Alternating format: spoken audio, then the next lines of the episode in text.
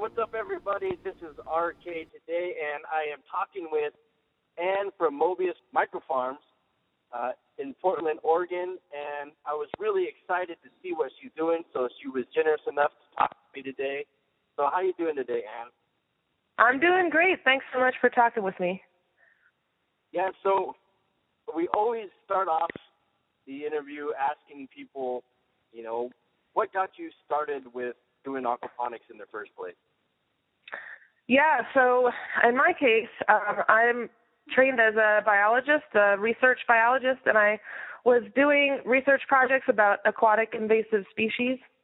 And um, basically, I love research. I love the methodology of research and just the way that you can find out an answer in a very unbiased way and how to approach things like that. Um, but um, something like aquatic species that are invasive is something that's kind of a never-ending problem because of the way that we conduct trade globally. And I was looking for something to, that would actually be sort of more productive in an immediate future, um, an immediate sense. Um, and I was really interested in growing food sustainably in cities, so I started doing a bit of looking around and I looked at some different sustainable aquaculture projects, but what really caught my eye was the idea of employing a whole ecosystem to grow food, and that's that's growing food with aquaponics, and um, so that's what got me interested in it because I have a background in learning about ecology and ecosystems and the way that things have evolved. You know, we might as well take advantage of them and the way that they all work together to produce food instead of uh, doing it our own linear way. Yeah, absolutely. Here here in Hawaii, they uh, they call it the the uh, your own ahupua'a. In the in the old days in Hawaii, they would they would um, separate land in in ahupua'as, and it would go from the top of the mountains to the sea because it was an entire it, it was an entire ecosystem, and um, so a lot of the the local uh, native Hawaiians here, when they're doing aquaponics, they call it they call it their ahupua'a, you know, which is just an ecosystem.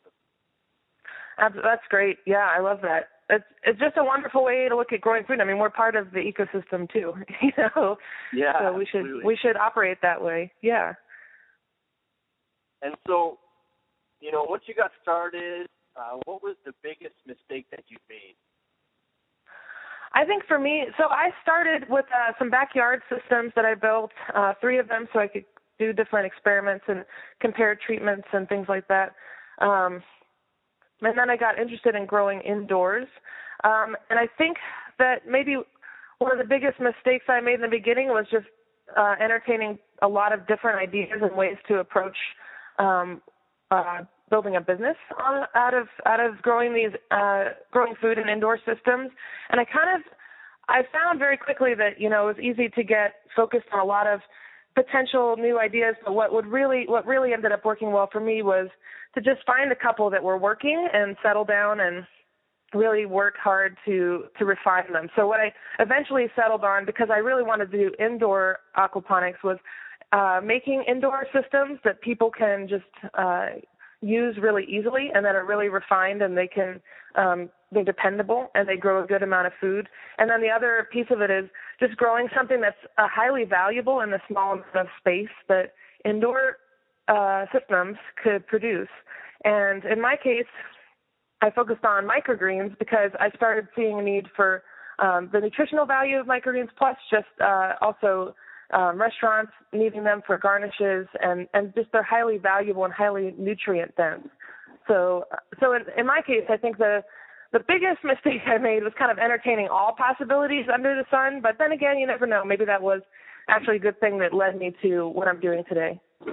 Yeah, to help you to help you get focused on that on that one thing. Yeah. You know, I, I've, exactly. I've, been, I've been thinking about that. I've been thinking about that in business since you know, like a like a a, a light bulb isn't as nearly as powerful as a laser beam, and and the the thing about the laser beam is it's just highly focused light, and um and so I've been thinking about that in the business. Okay, what is the one thing that we're gonna do with our aquaponics and focus on that with just with supreme intensity, you know, to to really grow grow the business successfully. Yeah, I can really relate to what you're saying. Exactly. I mean, we all have a finite amount of time, and we have the certain skills that we have, and so f- figuring out what you can do with your skills and your time that can really make an impact. It's it's a lot more it's a lot more um, rewarding and then also just sort of productive as well. So for me, I'm focusing on indoor indoor systems. I mean, aquaponics can be done any number of ways, any number of scales. But what I'd really like to see is uh, food being grown in every home or apartment or office space or um, you know uh, grocery store, all of these things. Yeah. You're already in a climate controlled environment. You know, when I was working outside, I had to. I noticed that I lost a lot of heat and energy, um, even just in the greenhouse. You know, and what is exciting to me about working indoors is is you know you're already keeping the climate um, at a, a good temperature for human beings, and that happens to be good for the beneficial bacteria in the system, and then also for the crops and the fish too. So um, yeah, so that's what I'm I'm focusing on with a laser. yeah. So you know, on the flip side, I usually ask, you know, what, what's the most important lesson you learned for be to be successful when doing aquaponics? But it kind of seems like the mistake and the success kind of happen one and the same. Yeah, I think well because I I really love aquaponics as a growing method. I I was really open to a lot of different ideas. Um, you know, farm scale systems, which I do have one to grow microgreens on a. I've scaled it up so I can start providing more to restaurants. But just that idea of, um, you know, selling a farm scale system or having um, having classes. I mean, I, I'm a teacher as well, so it's hard for me to kind of pick one area that I to settle into, and and I found that when I did, really um, things started coming together because you know yeah. I, I could give more time to it. So. Yeah. Yeah. Yeah. Less distracted, more time. Exactly. Yeah. Brilliant. Brilliant. And so, yeah, so I originally saw one of your systems. I think it was on someone's Tumblr post. You know, who knows how I found it, but I was really excited to see what you're doing with with aquaponics and microgreens. Um, so uh-huh. uh, I wanted to talk about that. Well, you know, could could you talk a little bit more about you know why why microgreens instead of full plants um, mm-hmm. You know, what what's been the benefits that that you found for restaurants, even for individuals? Mhm. Sure. So the the thing about microgreens is they're very small. Uh, they're you know they're small. They're edible plants that can be harvested after only a couple of weeks of growth. And the the cool thing about that is that they have a lot of enzymes uh, that they're using to grow, and so nutritionally they can be of extreme benefit to people too. Um, like broccoli has been shown to even um, detoxify in terms of taking out benzene and acrolein out of out of people's systems. So so that's one really amazing uh, piece I think. I, well, I'm excited about with the microgreens, and then one of the ideas I uh, early on was kind of spurred on uh, when I was uh, in a a business plan challenge a couple of years ago was this idea of having the indoor system that could be in a restaurant that would just be growing their microgreens because they're um, a high value crop that they always need and they are actually something that can um, that has like a, a small sh- uh, a relatively short shelf life.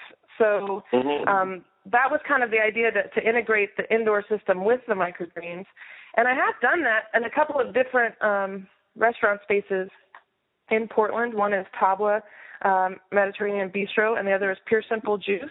And the fun thing about that is just seeing, you know, how the customers react to seeing how their food is being grown. And that was kind of the idea too, is just, you know, kind of using it as a a demonstration as well, just to show people here's something that we can do, you know, yeah, in cities. Yeah we can actually be growing food inside our homes uh, all year, you know. Um, yeah. So so that was kind of the impetus behind that. But then also, you know, of course, those systems can just be in people's homes as well. And the microgreens are something that's so small that you can get a lot out of them in a small system. So my system is uh, four feet wide by two feet deep by about six feet tall, and you know, in there I, I can get uh, it's, a, it's a nice display system as well. So you have um, fish that you can see uh, in terms of another added benefit, and then there something like five pounds of microgreens come out of that uh, a month. And for wow. a restaurant, that's really excellent. And for a home, I mean, somebody that's nutritionally focused on um, uh, getting as as much uh, health benefit out of their food as possible, um, it could be something uh, useful as well. But also, I'm looking, I'm doing some experimenting now to branch out into, um, you know, other crops that can be grown in that same small system, like leaf lettuce that can be harvested repeatedly. I'm really a fan of uh, the high turnover, um, very um, sort of like fragile uh, crops to grow indoors. You know, things like leaf lettuce. We don't need to be importing from California. You know, we should right. we should have a way to grow them in in Oregon. Um, so, and then also just the idea that you can harvest it right away and eat it and get most of the nutrition, as opposed to once you harvest something, it starts to de- de- uh, disintegrate uh, as soon as you harvest it. So you're losing nutrition the more it sits on the shelf or in the truck or um, in the field. You know, so that's that's why I really love the idea of microgreens and indoor indoor growing. Yeah. So let's talk a little bit about kind of how you design the system um, to work with aquaponics. Uh, you know the the the thing that I kept on reading about doing microgreens and that had me I don't know want to say concerned, but I was trying to figure out a way to to get around it was they said if if you use too much water, you can start getting mold spores in your microgreens. And so mm-hmm. I you know that's what I that was the the thing that I was wondering about the most was you know, mm-hmm. how do you provide them like the the microgreens um, with enough with the right amount of water, but not enough to to hurt mm-hmm. it. If, if you yeah. How, how did you do that in your system, and you know how how are you making the system system work kind of uh, just from a you know like a building standpoint? Sure. Yeah. No, I think those are great points to bring up. Uh, the first thing I found with watering to be an issue uh, was back when, uh, again, I a couple years ago I was in the Clean Tech Challenge and I designed the first iteration of this system, and the water was uh, flowing uh, all always through the uh, the beds. And um, what I found was that the first thing that was a problem is it stunted the growth of the plants. Um, they did not need that much water all the time. Right. Um, yeah. And it's and that and I guess that could fall under the category of a mistake as well, is because I was treating them the same way that I was treating, you know, the chard and the kale and the lettuce that I was growing in my flood and drain auto siphon media bed systems that I had going outdoors.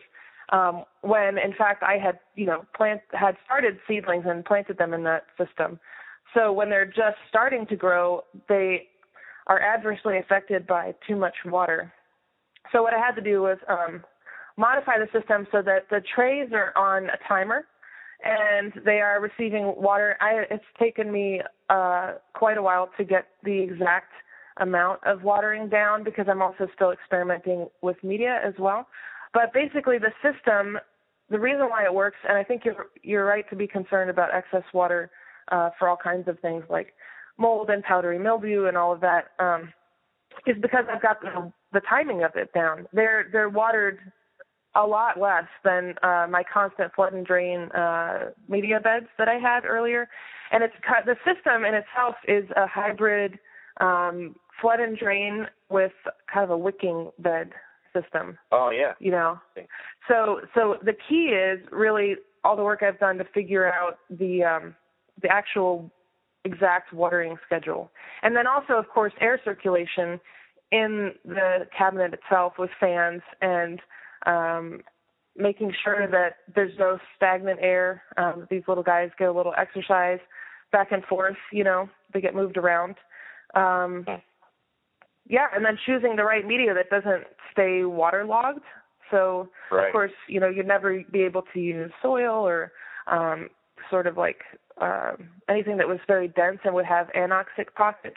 So I'm trying, I've uh, been trying to find the exact right media where it, I can uh, give it the water and then it retains it, but also it can drain. So these are all, I mean, there are a lot of variables in aquaponics, and I I love that about it. Actually, you know, um, it's it's a simple idea and it's a simple uh, um, but really system, the way that it all goes together. But then dialing in all the little, uh, all the pieces of it is what really makes it work efficiently, and that's that's I think where the microgreens were even able to be um, to be grown like that. And now I have them uh, to where I get it consistently a great crop of basil in uh, 13 to 14 days, which is a whole week less than when I first started. Uh, I was it was taking about 21 days uh, for the basil to get to the size that I I give it to the restaurants, and then uh, I do a spicy salad mix and uh, arugula and some kale, and all of those are eight to 10 days, something like that. Wow. So I found with the watering, I've gotten the uh, the turnaround time and the growth time really shortened as well, which is I I didn't anticipate that, but it was nice. nice. Yeah, yeah. So yeah, you, are are you running like do you run your your your water pumps like say 15 minutes an hour, or are you turning them on for five minutes on, five minutes off, or are you doing it some somehow like that? It's just uh once a day, and it actually um depends on the type of, like I said, the type of media that I've been trying out. So I couldn't give you an exact number because that is a factor in it, but just uh, just oh. once a day. They get watered once a day, um, and I oh. found that's that's really the key to it. But again, it's it's not a media system, so it's not like loose rocks. Um, it's more of a hybrid between uh, the timed flood and drain and uh, wicking bed. So um, so it doesn't need to have. I mean, a wicking bed you don't need to pour water in uh, every 15 minutes. You know, you know what I mean. Yeah. Um, yeah. So so yeah, it's been a really neat journey to figure that out too. Because I said, like I said, I started with uh, lava rock media beds, and they, that's a totally different animal. You know, there's so much interstitial space, the water goes away right away. You know. Mm. Um, yeah. So yeah. So are you are you doing anything in between your your fish tanks to do any sort of like solid uh, filtration, you know, get rid of, getting rid of the solids or doing anything like that to grow the beneficial bacteria in between the fish tank and your and your microgreen grow bed? Yeah, so I have a sump, and in the sump there's this really nice uh, like woven filter that I have that uh, uh, it's like a plastic mesh, and it provides enough space for all the beneficial nitrifying bacteria and so that's my that's my uh, biofiltration, and I aerate that sump to break down the solids a bit, and um, really it just it doesn't have very many solids because also I've gotten the fish density down to a low enough point uh, where it's just the right amount, and I don't have too many excess nitrates. Do you know what I mean? Mhm. Yeah. So so it's not a question of having um I don't have large fish in the system. It's a small 20 gallon aquarium tank. Uh so the solids really all I do is I just um rinse out the biofilter with filtered water uh about once a month and that's that does the trick. Wow. Yeah. Brilliant. Brilliant. Well, I I like it. I mean, it's interesting. All the all the variables and I again it's a more of like that idea of focus. You know, I, I had to focus on each of these variables kind of one at a time. You know, find the correct biofilter for the size system because there are all kinds of biofilters you can use. Um, yeah. So, yeah. And then when you are, you know, you, you, you said you have a, you know, you, you've grown broccoli, basil, the spicy salad mix. Do you buy like a specific microgreens you know, seeds, or do you just go to like the, you know, the seed store and just get normal seed packets like you would if you were going to start, you know, uh, growing, you know, like a regular set of plants? Yeah, no, that's a really good point. I have found that you, what's what I like to do is buy uh, off of the internet certified non-GMO seeds, um, and the ones that are packaged for growing microgreens because then I can get them by the pound as opposed right. to just um, a few in a packet. Um, so yeah, I do I do actually buy them specifically for growing uh, microgreens because of the the uh, the volume. You know. Yeah, that's what. What I, I'd love to do. Oh, sorry. Go ahead. No, no, I, I was just I was thinking that it would be more cost efficient if there was a place you could buy them in bulk rather than just buying a seed packet. Oh yeah, oh yeah. And then what I'd love to do now that I have this uh, this commercial space, so I scaled up the system design, and I have a commercial space now, but to be able to um, grow for more restaurants. And what I'd love to be able to do is dedicate some of that grow space um, to kind of have a, a regular sort of regular sized plant bed, and then let some of them go to seed. I mean, it'd be really neat uh, if eventually I could, you know, be growing some of my own seed, but for now, I'm just gonna keep buying, keep buying the them. microgreen seeds. Yeah, yeah. I hear you. I hear you. and um, did you you just went to Google and you found a place, or do you have a place that you recommend people get their microgreen seeds from? Oh yeah, so uh, growingmicrogreens.com is a good one um, because they have the non-GMO seeds. Um, and that's where I get them from. Johnny's also has really great different varieties, uh, uh, more specialty varieties as well. So that's a cool one to look at. I mean, there are so many neat uh, seed companies out there, like Territorial and um, uh, like you know, I said like I, I like Johnny's too, but I, I'm just kind of going for the ones now that can give me a a good volume of microgreen seeds for a good price too, to where I can go ahead and um, be able to sell the microgreens as well. So, yeah. So I had I, I had a you know kind of switching over to the the business side uh, of the equation. You know, how did you get your first you know business that that would either purchase your microgreens or you know uh, set up your system in their in their Mhm. in their business. How, how did you go about getting your first customer? You know, what was that process like? You know, um, you know, were you nervous? You know, that kind of thing. What, what was it like to get your first customer? Oh yeah, no, definitely, uh, definitely nervous.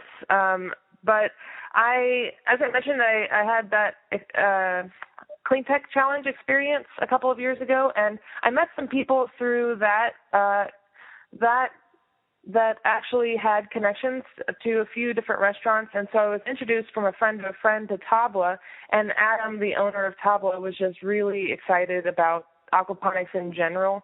I mean, so much so that he was like, "Yeah, let's put let's put rows of kale, you know, in the kitchen. Let's put them everywhere, you know." So he was the first one that actually had the system too, and um I think just because he was so excited about the whole process, it was less um nerve wracking.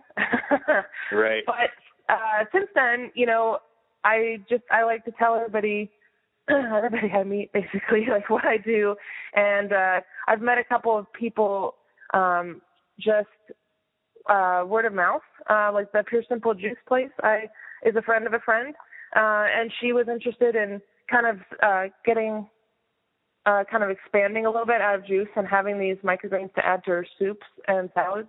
So that was pretty exciting too. And then also i've just you know stopped by restaurants with samples boxes of these live microgreens because i sell them live. And the whole the whole point being you know a restaurant could just order a tray and then just have them sitting there and they don't they don't go bad like cut microgreens. And then they can just keep watering them and um keep them for a week or so and then you know order another tray so it's it's pretty simple Yeah. for them to keep these alive but so yeah then i've just done a bunch of kind of i guess you could say cold calling since then and like uh just walking into a restaurant when they're not busy which for me uh was a new experience too because I have a lot of friends uh in the restaurant in the restaurant business and you de- there's definitely a good time to go and a not good time to go. you want to make sure you go when you're not bothering them.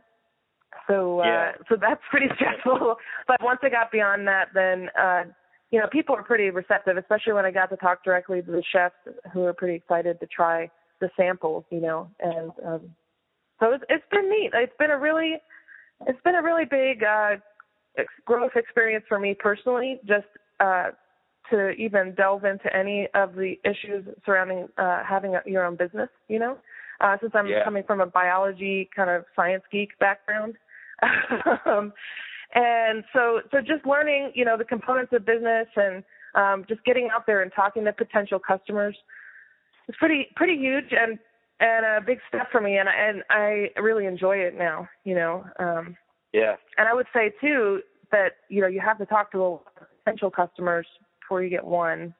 Um, Mhm. So that that's good to know too. You know, uh, Yeah. you know, not everybody's going to say yes. Yeah. I would say sell yourself first, you know, and and if if you feel like you know this is actually going to benefit a business, you know, and Right. actually help their customers, it's a lot easier to go and talk to them about it than than you just you know showing up and saying here buy my stuff, you know. Well, that's absolutely true. I mean, the thing that is exactly right. You have to believe in what you're offering and that it's a benefit to them, which I I do believe that. So so that is that's the first barrier is getting over your anything that that you know any of your own nervousness definitely. Um, but Yeah. secondly, you know, like what you said about being a benefit, there's a really really great group here in town called Taking Care of Portland, which helps uh uh, people with cancer and remission, so that just to, so they can get a handle on a better, healthier lifestyle, less stress, you know, better eating habits, um, uh, acupuncture, things like that. And I've been working with them and, and giving them microgreens for their uh, their dinners and things like that too. And it's been really neat to uh, to actually hear from people that do have that high uh, need for really nutrient dense food, you know, uh, to hear Mhm. what they feel the benefits are of what I'm doing too. So it's just really neat to to sort of find find those people that you really connect with and that you can really have a good working relationship with because you're offering something that you believe in and, and that they believe in too, you know. Yeah, yeah, absolutely. And then, and when you when you you know you first started uh, approaching the restaurants, did you have to get anything like food safety certified or anything like that? Did you have to go through any sort of permitting process, or did um um Uh-huh. did you not have to do anything like that? So it's interesting. I talked to the Oregon uh, Department of Agriculture and also the Oregon Health Authority, and uh, it's interesting. There are a lot of uh, rules for selling to like a grocery store. You have to have certain insurance, or even a farmer's market, certain liability insurance and um, uh, I, like an inspector. But selling to restaurants and selling to individuals, um, they you know you don't necessarily need any of any permitting. Um, I did let Oh, them yeah. know what I was doing, um, and so they will be coming to check out the the large scale farm that I've got going. Um, so yes, I guess checking in with your state uh, departure, Department of Agriculture is, is a good first step, um, and then getting some liability insurance too. Um, but it also does depend. I mean, you can also always sell to individuals, you know, just like just like if you were a small backyard farm, you know. Mhm. Um, so, but Yeah, for know, restaurants and and grocery stores and things, you do need you need some oversight a little bit. Yeah. Yeah. And I had I had a one of my sister in laws was like, Grow me some of this and I'll pay you for it. I'd rather pay you than a grocery store, you know. So like, yeah.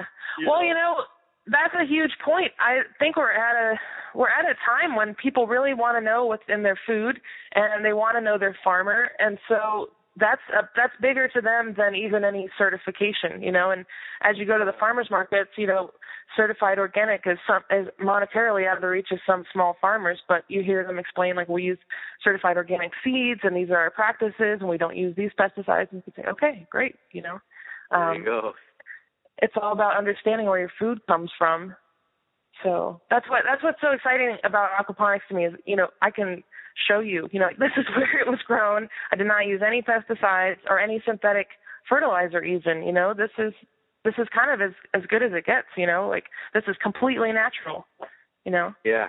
Uh, so I'm pretty excited about that too. And then, you know, also telling people about the water savings that if you have a recirculating system indoors, um, you're not you're not using as much water as you would if you're just pouring water on uh, some crops outside. And even in Oregon, where it's, you know we had 11% of the snowpack that we're supposed to get last year, um, and it's hot outside this summer. It's a hot hot summer already. Um, I think people are starting to understand reasons to look into how their food is grown, you know, on all kinds of levels, you know. Yeah. Conserve water and have it be more efficient in the little water you do use.